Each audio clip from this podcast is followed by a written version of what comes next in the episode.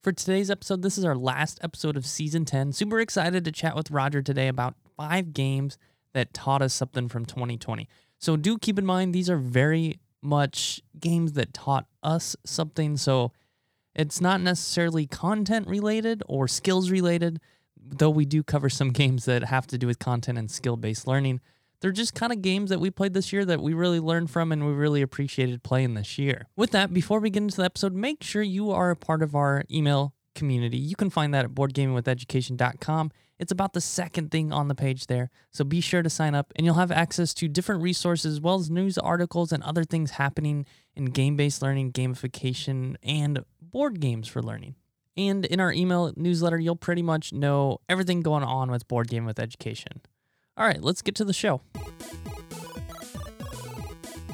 Board Gaming with Education, a podcast for anyone curious about how games and education mix. We explore various topics like game based learning, gamification, and board games, and the impacts they have on learning. Here's your host, Dustin Staats. So, welcome to another episode of Board Game with Education. Today, we are talking about our top games that taught us something in 2020. I'm joined with Roger. Roger, welcome back to the show. Yep. Thanks for having me again, Dustin. So, we're going to chat about some games and we're going to talk about the games that taught us something this year. I think um, we were chatting before we started recording that this year's been a bit different for both of us. I was looking at mine. I actually, I don't know, maybe this year for me, it's been pretty average because I'm not, I'm fairly new into like the board game hobby and keeping track of my games. See, in 2018, I got the board game app towards the end of the year. So I had nine new games. 2019, I had 80 new games. And this year, I had 53 new games that I've played. Um, so I guess a little bit down, but you mentioned you had 93 new games this yeah. year. Mm-hmm. That's way down from what I'm normally. I mean, I'd say the past, I've been tracking mine for since 2015, and I was probably averaging, you know, 140 to 150 new ones every year. So, but it's understandable.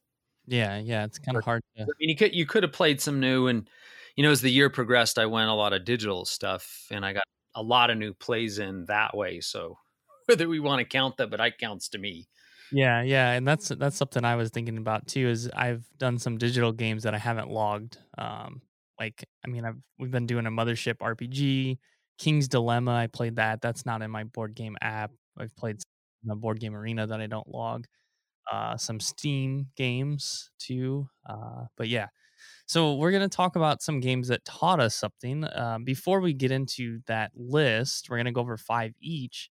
I just want to share a couple updates with Board Game with Education. That's the first thing is next week we'll have our kind of end of the year episode slash 2021 New Year episode. So we're going to chat about 2020 and then look forward to this year and some plans for Board Game with Education. So that'll be next week. And then also every Friday, if you have Instagram, join me live on Fridays at 8:30 Pacific Standard Time. I chat live there on Instagram. I'm just learning how to use Instagram, so I'm still kind of figuring out the app. I know it's it's actually been growing a lot in the board game space. I've noticed a lot of content creators leveraging Instagram specifically. Usually it's traditionally like YouTube or I guess podcasts, but yeah, it's been cool to see some Instagram. Have you seen any Instagram board game media personalities in Facebook groups recently or elsewhere?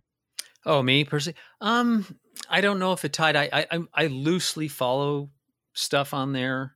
I mean, I do have an account on it. I have a couple people, but uh, I, that's generally not the way I follow people. Um, I get a lot of my stuff through Twitter and through Facebook and stuff, and if it is, it's kind of through there. So, right, not not as much. Maybe paying attention if if they're on there or not. I mean, a lot of them do, and I, I, generally don't go and look there unless I'm like super interested in a picture, you know, something that they might have done there. But right, yeah, I mean, it's interesting to see the evolution of content creation through the social media channels because TikTok was really popular and people still kind of use TikTok, but then Instagram created these. The they imitated TikTok with their Instagram reels, and now people are really using those to create their content on Instagram, and that's why I think there's a lot more content creators content creators on Instagram because of that new addition, the reels, maybe. Um, well, I think it's probably too that a lot of them were already on there, so right. maybe it was an easy, you know, shift or whatever. Um, instead of you know doing this stuff with TikTok, you know, is the only thing I can think of. Since right. they, I think some people, you know, if you already got a platform you're already working from, you it's just easy. Like, oh, they added this new way to create content. I'll just use the same thing. It makes it easier. Right, right. Cool. Well, let's talk about our list. We're gonna do five each. I I actually have multiple for a couple numbers. Yeah, I could easily do that with some of mine too. Uh-huh. so why don't we start with you? What was your first? So this is in no particular order because these are the games that taught us something in 2020. So you can't really. I guess you you could maybe order what taught you something more, but I guess something is no matter how small is valuable here. So what is the first one that you want to talk about? Um, I'm going to use ecosystem. Um, this actually came out in 2019, but it's just a little uh, card drafting game where you're creating ecosystems. And uh, I just kind of, I really liked, I guess what it taught me is, I mean, I understood this stuff already, but I just like the idea of how they, and it made me think too how they put the cards together um, because you're creating like a little ecosystem environment. You're putting animals with certain environments, and they, I think they made everything, and even for me, made me think about it in, in a simple way. How oh that makes sense that this animal's in that environment. It would do this sort of thing mechanically uh, in the game. So yeah, that's that's that's one of my that's uh it's not my number one, but it's no particular. But that's one of my top games of this year. Awesome. So that's ecosystem and by Genius Games. That's yep. actually on our website. You can check that out. And you've made some learning resources for that game too. Mm-hmm. really cool. Yep. And that that's kind of my fifth one that I'll talk about. I want to sh- I want to talk about uh, my number five, but uh, my first one is Food Chain Magnate. So I'm not an economics professor, and I'm not an expert on the economy or anything like that. But I've noticed some economic principles. I don't even know the names for them, but I've noticed the, I guess, the theories, for example, in the game, you can price your items lower. And if your items are priced lower, the customers will go to you. But you get in this pricing war with someone else who will then in turn price their items lower. And then it just creates this very terrible market where it's no good for the business businesses where everything's super cheap. You're you're maybe losing money um, but that's one idea that I learned in the game or kind of saw that the game put into practice. Another one was the idea that you can corner the market and charge a lot for items. So it's really cool to see these actual economic principles in practice in the game. And it's a very, very much simulated as if this were how it were in the real world. So that was that's my number two, Food Chain Magnate, and that's by Splotter Games. So how about how about your number two? Okay, my number two. Um, this one's technically not out yet, so I, I, I can see this going on my list a couple of times, but it just had such a big impact uh, for me this year. I mean, this easily got to be one of the most anticipated games I've I've played. Uh, even though I'm, if I'm thinking about board gaming with education, I'll, I'll try and throw some little tie-ins in it anyway. But the the game is called Last Light. Uh, it's going to be published by Grey Fox Games. It's uh, designed by Roy Cannaday of the Dice Tower. Um, it's a it's a 4X style space game. Explore, expand, exploit, exterminate. If you don't know what that means. Um, but what is very interesting about it is that I think this is going to appeal to people that maybe generally don't like this type of game. I mean, I've played with, I've done some play testing with it, and there's people that come in and are playing and go, I don't like these kind of games, but this this resonates with me. I just really like it. It's got this simultaneous gameplay where there's just really no dead time. Everybody's doing, and it feels really epic, but it plays in a pretty short amount of time. It's just got this interesting dynamic. And I think what it's kind of taught me is I think something I've been this has kind of been my theme this year is I'm starting to really get a sense, and I think most of us probably anyway, that I'm really starting to see what kind of games are really uh, resonate for me and that potentially from an education standpoint might be good is that games that have really high player interaction and you know there's a lot of stuff going on there's not dead time and i think that's kind of good if you're thinking about education stuff that games that kind of have that are probably going to be good for students too so that there's not any dead time so um yeah i don't know it's it's it's fantastic and i can't wait till till it uh, hits kickstarter and we get our get our hands on it because it's it's really good Awesome, and that's Last Light. Who's the publisher? It's Grey Fox Games. Gray they're Fox going to Games, be uh, they're going to be doing it. a Kickstarter. I don't I don't know exactly, but uh, from what I understand, it's supposed to be sometime this year. So it might not be available until next year. It just depends how quick they can you know produce it and all that sort of stuff. But it's really good. Nice. So we're starting with the the hype train early. Yeah, exactly. I I've yeah I'm getting on that one, but it, it's really good. Awesome. So my second one is actually two games, and you mentioned a 4X game. One of them is a 4X game called March of Ants, and the other one is Wingspan. So these are both, I guess, I don't know. I mean, biology based games, but not really. I mean, they're they're not designed as biology games, but they definitely incorporate uh, different, I guess, uh, wingspan birds and their interactions, and then March Ants, ants and other interactions. There's centipedes in the game as well as uh, spiders, I think, too kind of reminds me of SimAnt. I don't know if you've if you're familiar with that game. Um, I never played it, but yeah, I'm familiar with it. yeah, I used to love love SimAnt. So I chose these two games because Wingspan was the first one that I recognized that did this really well, and I didn't want to leave that out. Um, and it uses an example of real life mechanics in biology in the game. So in Wingspan, there's several, but the one that w- really stood out to me that's pretty prominent in the game and it's very noticeable is if you have a hawk in your card tableau or like as part of your I don't I'm not sure what they call it exactly, but bird sanctuary or something in the game. If you have a hawk, you flip over a card off the top of the deck, and if it's if the width of their wingspan is small enough, the hawk eats it and you and you earn a point. So that's something that actually I mean happens in the real world. And then March of Ants does something similar. Again, there's very there's several examples, and each uh, I guess the thorax, the abdomen, and the heads they use that vocabulary as well as real life examples of different ants. There's there's one that I was talking to Tim Eisner, uh, the designer and owner of the publishing company Weird City Games, and he talked about how there are ants that their heads explode and he thought that was something really cool and he had to include it in this game. So learning about those two things and I had no idea that that there are these types of ants where their heads explode. So that's something that I really actually learned this year and probably will never forget. So that's Wingspan by Stonemaier Games and March of Ants by Weird City Games. Cool. How about your number three? Um, my number three is another one that should be getting in our hands hopefully this month. Uh, it's After the Empire. This is another Grey Fox uh, title. Um, this is a uh, it's a worker placement tower defense, and it's uh, got a historical component to it. It's kind of sp- uh, takes place in medieval Europe.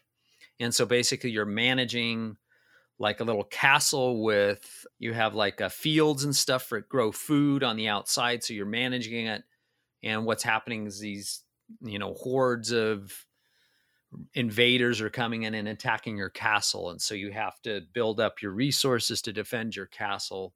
I really, I really like uh, one of the things that really taught me. I thought was really neat. It was really nice to see somebody take kind of the theme and at least in a historical sense, uh, whether they realized or not, I've, I've gotten a chance to play with one of the designers, and they they said they hadn't thought about this, but they they kind of incorporated those elements in, and it totally made sense. So when you lose resources in this game, a lot of games you get rid of them, and I like that this one lets you keep them. So like if you get a wall knocked down, you get to keep the resources from that wall so that you can like rebuild it, which means that yeah, it got knocked down, but the stuff was still there and the people went and just gathered it up and you know were able to, you know, reuse that or whatever. Um I think once again it's still playing into that uh that thing for me with player interaction or just this very interactive gameplay where there's lots of choices and you never get stuck. And this is one of those games where I, I, found for a worker placement, sometimes you know you go, uh, I, I have nothing to do on my turn. Never the case with this one. As a matter of fact, this one's got the balance where you don't never have enough. You know, it, it's always difficult. You got to make tough choices. You know, every time. So, uh, but that should be. I know it's uh, starting to get, hopefully, starting getting distributed uh, to to backers. Um, I mean, it was late from last year, understandably, but uh, really good historical themed worker placement tower defense game from Grey Fox Games. After the Empire. After the Empire. I was going to say Age of Empires, but that's the video game. After the Empire. awesome. And so my next one is going to be Evolution. So this game came out, uh, I want to say a while ago. I'm not sure the year exactly, but the digital based game came out this past year, I think, or towards the end of 2019. And what did for sure 100% came out this year is the education version of the digital base game. And so I put this on my list because I was able to really kind of dive into this game and learn about the lesson planning for middle school age students and look at how ecosystems and the idea of how the ecosystem is always changing and looking at the game and how there are different uh, moments in the game where food is very very abundant and so what happens is a lot of species develop within the game and that's what happens in a real ecosystem. When there's more food there's more species there's more uh, i guess animals that that are around to eat the food and then eventually what people do in the game is they create a carnivore. So then they end up eating all the species or what happens is they eat all the food and then the species die off. So I had a lot of fun looking at that and then kind of creating a lesson plan for it. And you can grab that lesson plan at uh, evolutiondigitalgame.com backslash education. There's a link to their Google Drive. And also, we have Evolution the beginning in our store, and you were able to design some lessons for that. We'll eventually bring over some content for the base game too, but the lessons that you've designed are for the beginning, which is kind of a more streamlined approach to the base game. Right. I think it's a good introduction to that one. Uh, if you haven't, I mean, just saying, I had personal experience with using that in my classroom. And I tried the regular evolution games, and some of my students struggled with that a little bit more. But then when I showed them the beginning, then it made sense. So then I was able to go back and then play evolution, and then they, then the students are like, "Oh, okay." So sometimes that that tends to work really well. Plus, it plays a little faster, and and that but it, but the co- basic concepts are still there you know it's just but it works well yeah it seems like there's two main things that are taken out of the base game one was uh choosing which cards right. you put in the middle right.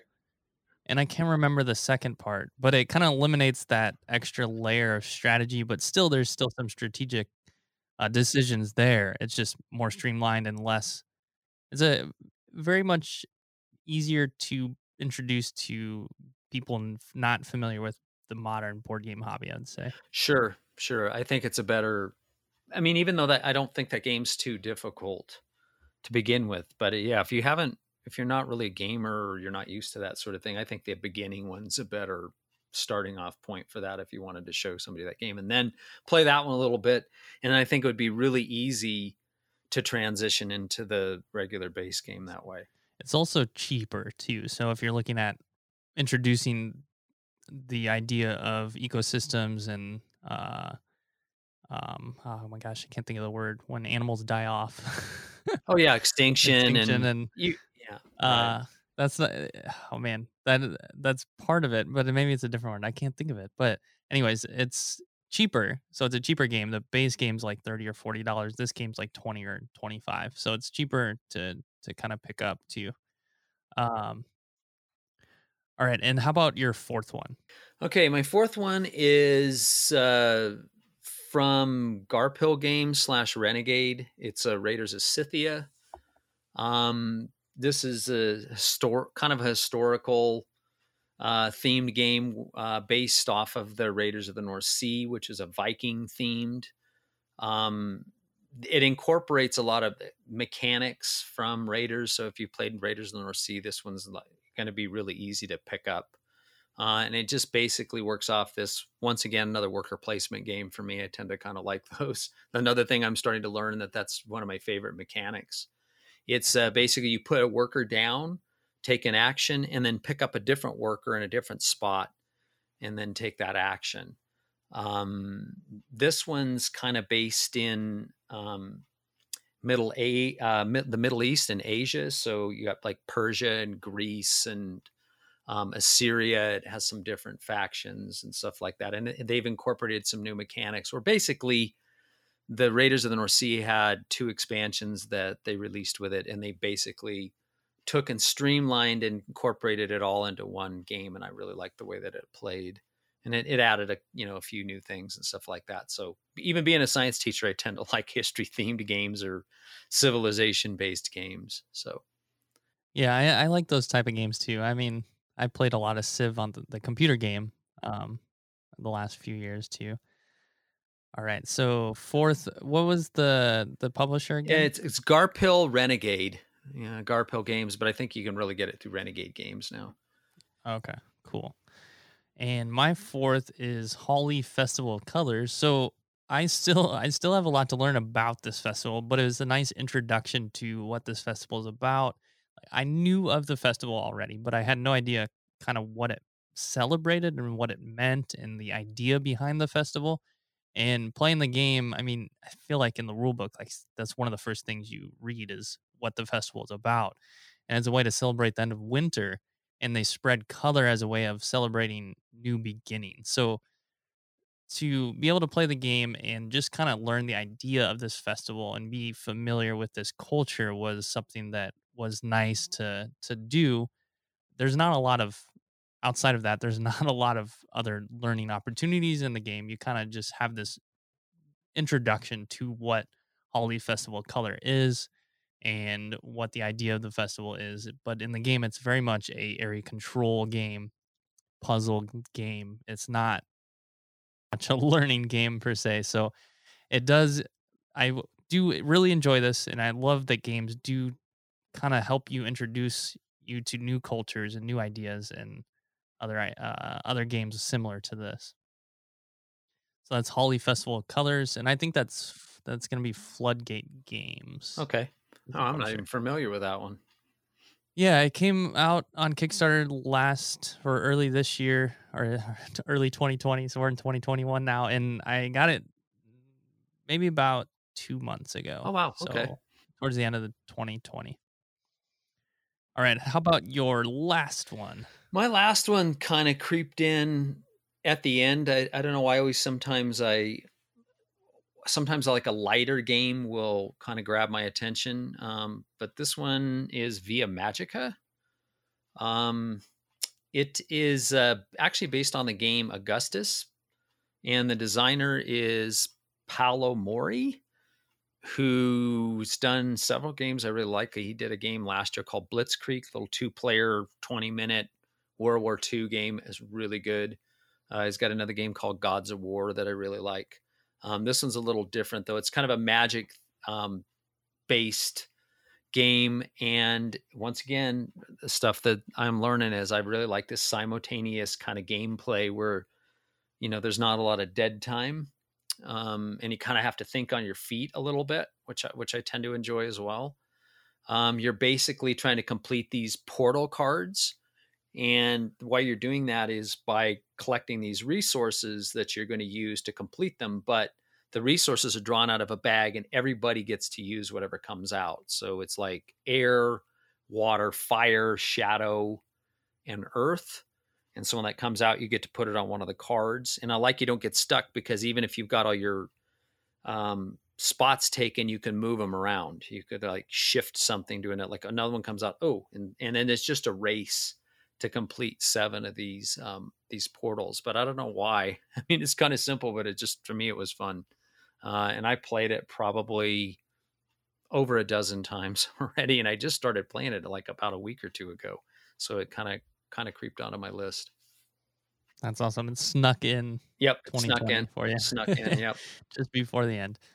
Awesome. So that's Via Magica and the publisher on that one. Yeah, I think it's Oliphante and Reflex Shop as three publishers that are involved in that one. And my fifth one, all of the science based games in our store. So for me, that was a big learning process was developing and helping put those resources on our site and being able to see the resources that you've kind of created and going through that as a I guess quote unquote student and kind of looking at it as a teacher and seeing what you had come up with and kind of looking at it as a editor and that whole process of bringing it onto the site really taught me a lot and even learning some little things within the games too that you had asked some questions on some of the sheets um, like we played Nerd Words science at the beginning of the year. I remember learning some different science vocabulary but yeah so i would say all kind of all the science based games that we have on our store has been a big learning opportunity for me personally both as a I guess owner of board game with education and kind of bringing that together and then also just learning little things about the science games too. Right, right. Yeah, those are those are all really good. I think you're so you're kind of really mentioning most of the genius stuff that we have. We've got yeah, some, we have say, some other stuff in there too, but a lot of their the games we have are from them. Yeah, our science based games are. It looks like the publishers we have are Genius Games, Looney Labs, right. and North Star right. Games um, and Element Poker too. Mm-hmm. That's Engage Games. Um, but yeah, and then I guess I mean this is something we'll talk about next year. Where we'll be moving into other content areas this year. Is ELA and ESL will be our next content area for designing resources, and we're always updating our resources. Like we had designed some resources for the science-based games, and then you actually went back and looked at some other ideas we could add to the game. So we added, for example, the Looney Labs, so the Fluxx games, we added create your own Fluxx game based mm. off of, for example, chemistry Fluxx and then looking at what kind of cards you can create to make your own game and have your students create their own game for chemistry Fluxx.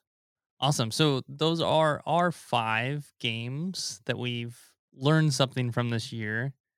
Do you have any like one kind of insight or one last thing you'd want to share about 2020 and the games you've played? Like, is there anything that kind of really stood out about any of the games you've played or in general, the board game hobby? Well, I, I think it's just, it's kind of been the challenge, I think, this year of trying to get some of those played, right? And that I, I, I think there's been a, once again, I think there's just been a lot of stuff that's come out that's really good, but, you know, it's just been that, that difficulty of kind of getting it to the table uh, unless you know i think a lot of those games have somehow found a way to port some way digitally whether it went on board game arena and there's some other um, board game sites too that i'm actually on but you know tabletop simulator or tabletopia or something like that you know so that you could uh, you could kind of play it you know or at least get a sense of it but i, I think that's probably why um, some of the games probably might have more popularity, but it's just people that just haven't had a chance to play them. I know there's a couple right now that are that are really popular that are really hard to get even at the board game store I work at, and that's that Dune Imperium and um, uh, Lost uh, Legends of Arnak. I might have messed the name of that one up, but you know, similar. It's a they're both uh, worker placement deck builders but once again, just tough for people to to play them and trying to get your hands on them. And I think that's the other thing, Dustin, too. You know, just uh, working at a board game store, at least seeing it from that that standpoint, at least from a publishing standpoint, that it's been kind of difficult because things got slowed down and distribution and right. You know, sometimes we would get a hold of something and finally get it in, and then it just sells out and then we having problems right. getting you know more copies. I, I think it'll happen, but I think that's all obviously you know the pandemic really threw a threw a wrench in a lot of that kind of thing, and it being really a socially interactive hobby, you know, I think that's made it very challenging, and I think some people have had to you know resort to some interesting ways to do it. I mean, you got some people, well, I can't play digital games. I, I get it, but I do it because at least it gives me a little bit of that fix and at least i'm having some interaction with people but it doesn't replace the in-person interactions you have with it by any means. But for now, I, I can I can I can do it. You know, it's it's better than not playing at all. So yeah. Yeah, I mean that's one thing. I guess a couple things you mentioned that uh, things that I can say that I learned from myself or learned this year is one, I love board games and I love playing and meeting and hanging out online to play board games, but I don't think I'm the only one when I say this that it's kind of draining sometimes when you because it's a very Yep. different Mm. experience that that remote Right. virtual experience and I I don't know it's it's been easy for me to default to, to default to just playing video games instead because it's kind of designed for that experience um but it depends on the game like I mentioned we, King's Dilemma that has worked really well and also Mothership a role-playing game I think those kind of more off the table games work really well in a virtual environment um, but yeah, I think it's it's been hard for that. And then another thing you mentioned is like getting games. One thing that that I'm still learning how to figure out is how to carry inventory and how much inventory of different games we should carry because you mentioned the distribution being tougher and I mean we have one game Hanabi that was really popular over the holidays and we sold out and I still have we still have a couple customers who are waiting for copies and trying to figure out how to Mhm. find Right. copies of the game and this is new new experience for me so figuring out how to get games to customers that are looking for them um but yeah that's something hopefully i'll figure Right, out in the right. next couple Well, I, weeks th- I like I said, I think all I think a lot of board game stores are going through the same thing. You know, it's not like really exclusive to you and to the store I work for. You know, I'm sure that's pretty pretty common across the board. You know, as far as that goes, and I mean, Right. kind of going back to you mentioning that the playing digitally can be draining. I, I totally agree with you. Um, you know, and it's just whatever you like. But I, I, I, I, just would hypothesize that I think people probably, if they're playing digitally, at least when I've done it with people or whatever, um, unless it's something you really enjoy and it's got some good digital implementation that um, kind of does some of the heavy lifting for you a little bit that you that's a little more difficult to do in a digital platform that people are really gravitating to more quicker play games or ones where a lot of the stuff is kind of done for you. That's kind of what's nice about Board Game Arena. Or if you're on, you know, Tabletopia or Tabletop Simulator, if somebody's written a script, which basically they've done some of the like in between turn things, like it takes care of you don't have to sort through all the pieces and reset the board and repass out cards or whatever it might be. If it's done like that, it's totally fine. Uh, and I like it. But I, I tended to like games that are a little bit shorter as well when you're playing on the digital. It's just a little more draining. And, and stuff that might not have so like I have to pick up and move so many different pieces. You know, I, I think that can be daunting. And I think that's maybe have turned some people away too, because if you haven't played Tabletopia or Tabletop Simulator, that can be pretty daunting. And I know I've worked a I, I did a couple of virtual conventions this year and, and helped run one that the one that I have here. We did one online and, um, you know, teaching people that stuff and whatever. And I know it's tough, you know, and it just, you just got to be patient. And I mean, if you are, you can still have a fun experience, I think. But like I said, it's still not going to replace the in person play. Right, right. All right. Well, uh, I'm excited for next week because we're going to talk about 2020 and looking at 2021 for Board Game with Education. Um, Roger, thank you again for sharing your top five games that taught you something.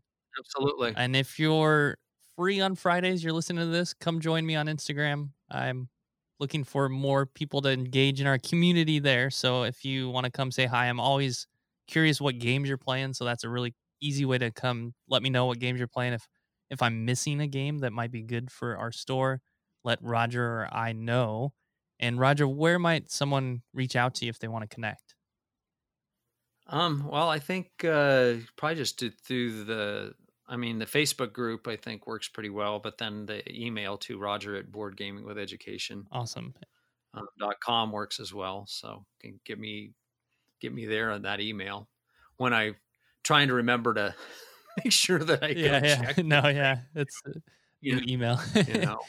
yeah, and the Facebook group is is game based learning Gamification and Games and Education is our Facebook group, or you can find it under our Facebook page, Board Game with Education. Then it'll be linked to our Facebook page too. Awesome. Right. So, as always, thank you for listening, and we'll be back next week. Thank you for listening in this week. If you like what you heard, be sure to let us know. You can find us on social media as Board Gaming with Education or BGE Games, or email us at podcast at boardgamingwitheducation.com. If you want to support our podcast, be sure to check out our support page on our website. As always, teach better, learn more, and most importantly, play more. Thank you for listening, and until next time.